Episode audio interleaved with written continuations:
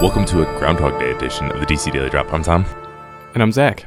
So we've got a little bit of movie news. Joel Kinnaman, you may know him as Rick Flag from Suicide Squad, talked a little bit about Suicide Squad and the sequel with Yahoo Movies. Um, I think basically kind of said what most people said. You know, the, the weak part was the third act and the sorcery and things like that. But he thinks that can be corrected in the sequel.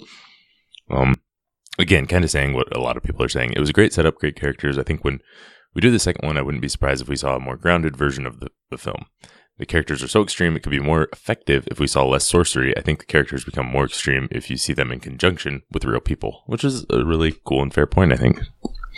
Yeah, and I'm I'm glad that people involved in the film are kind of seeing, you know, what some of the the common criticisms were and probably agree with them in some point in some parts and are looking to make a better movie the second time around because there was so much good stuff in Suicide Squad and it's such a fun team and they could do so so many amazing things and I'm really excited to see what they do with the sequel, especially learning from maybe some of the things that didn't work in the first movie.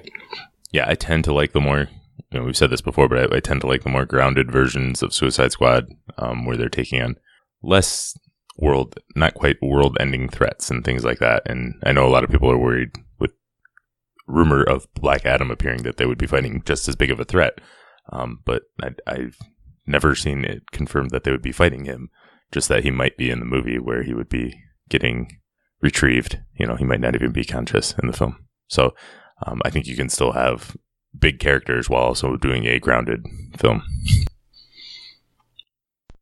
Yeah, exactly. Uh, moving on, we have some behind the scenes movie stuff. On Twitter, James Wan shared a picture of Yahya Abdul Mateen doing some voice looping work for Aquaman. I'm not really sure what voice looping is, but it was pretty cool because he's he's talking into a trash can because he may be doing some voice work that requires the effect of being in a large helmet. Yeah, I, that's pretty funny. I don't know if that. I wonder if that's actually what they're doing, or if that's just yeah. a joke that they're doing because that's kind of what it would sound like. I don't know, but either way, it's pretty funny. Um, voice looping, just some extra voice work for the film. Obviously, don't worry about it. Yeah. Okay. Yeah, but cool. Uh, we, haven't, we haven't seen a ton from Aquaman, like behind the scenes or anything like that. I mean, film shot, and we we still know very little about it. We've seen just a couple stills and things like that, but hopefully that continues to ramp up in the coming weeks and months. Yeah. Uh, and then the trainer Giacomo Farchi on Instagram shared a, a, bunch of videos of Mark Strong training for Shazam, doing some strength training and stuff. And these are always fun to see. I, I like seeing J.K. Simmons getting in shape for his like 30 seconds of commissioner. But uh, no, I'm, I'm sure Mark Strong will have a large part. And it, it's just fun to see this kind of stuff.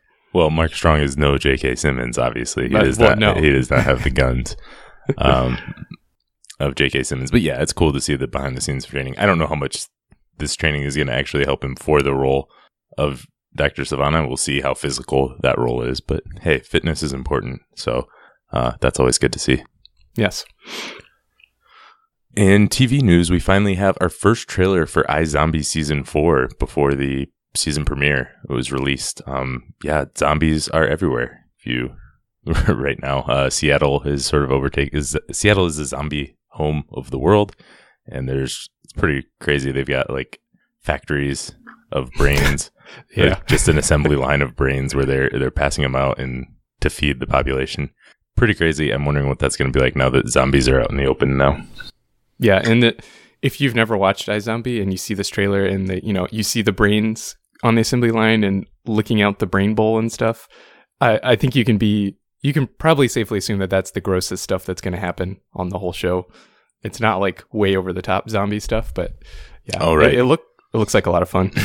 yeah, it's not the classic uh, zombie like brain dead zombie. They do have some of that, but it's it's like a light-hearted police procedural for the most part with some good drama mixed in. So yeah, definitely. And so that's going to be back February 26th, Monday. Remember, that's going to be after the it will be Legends of Tomorrow at that point, and then it will be Supergirl. So it will be a double dip of DC on Monday nights and Tuesday nights going forward. I guess. Well, yeah.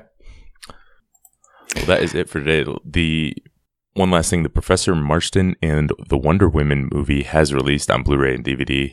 digital everywhere.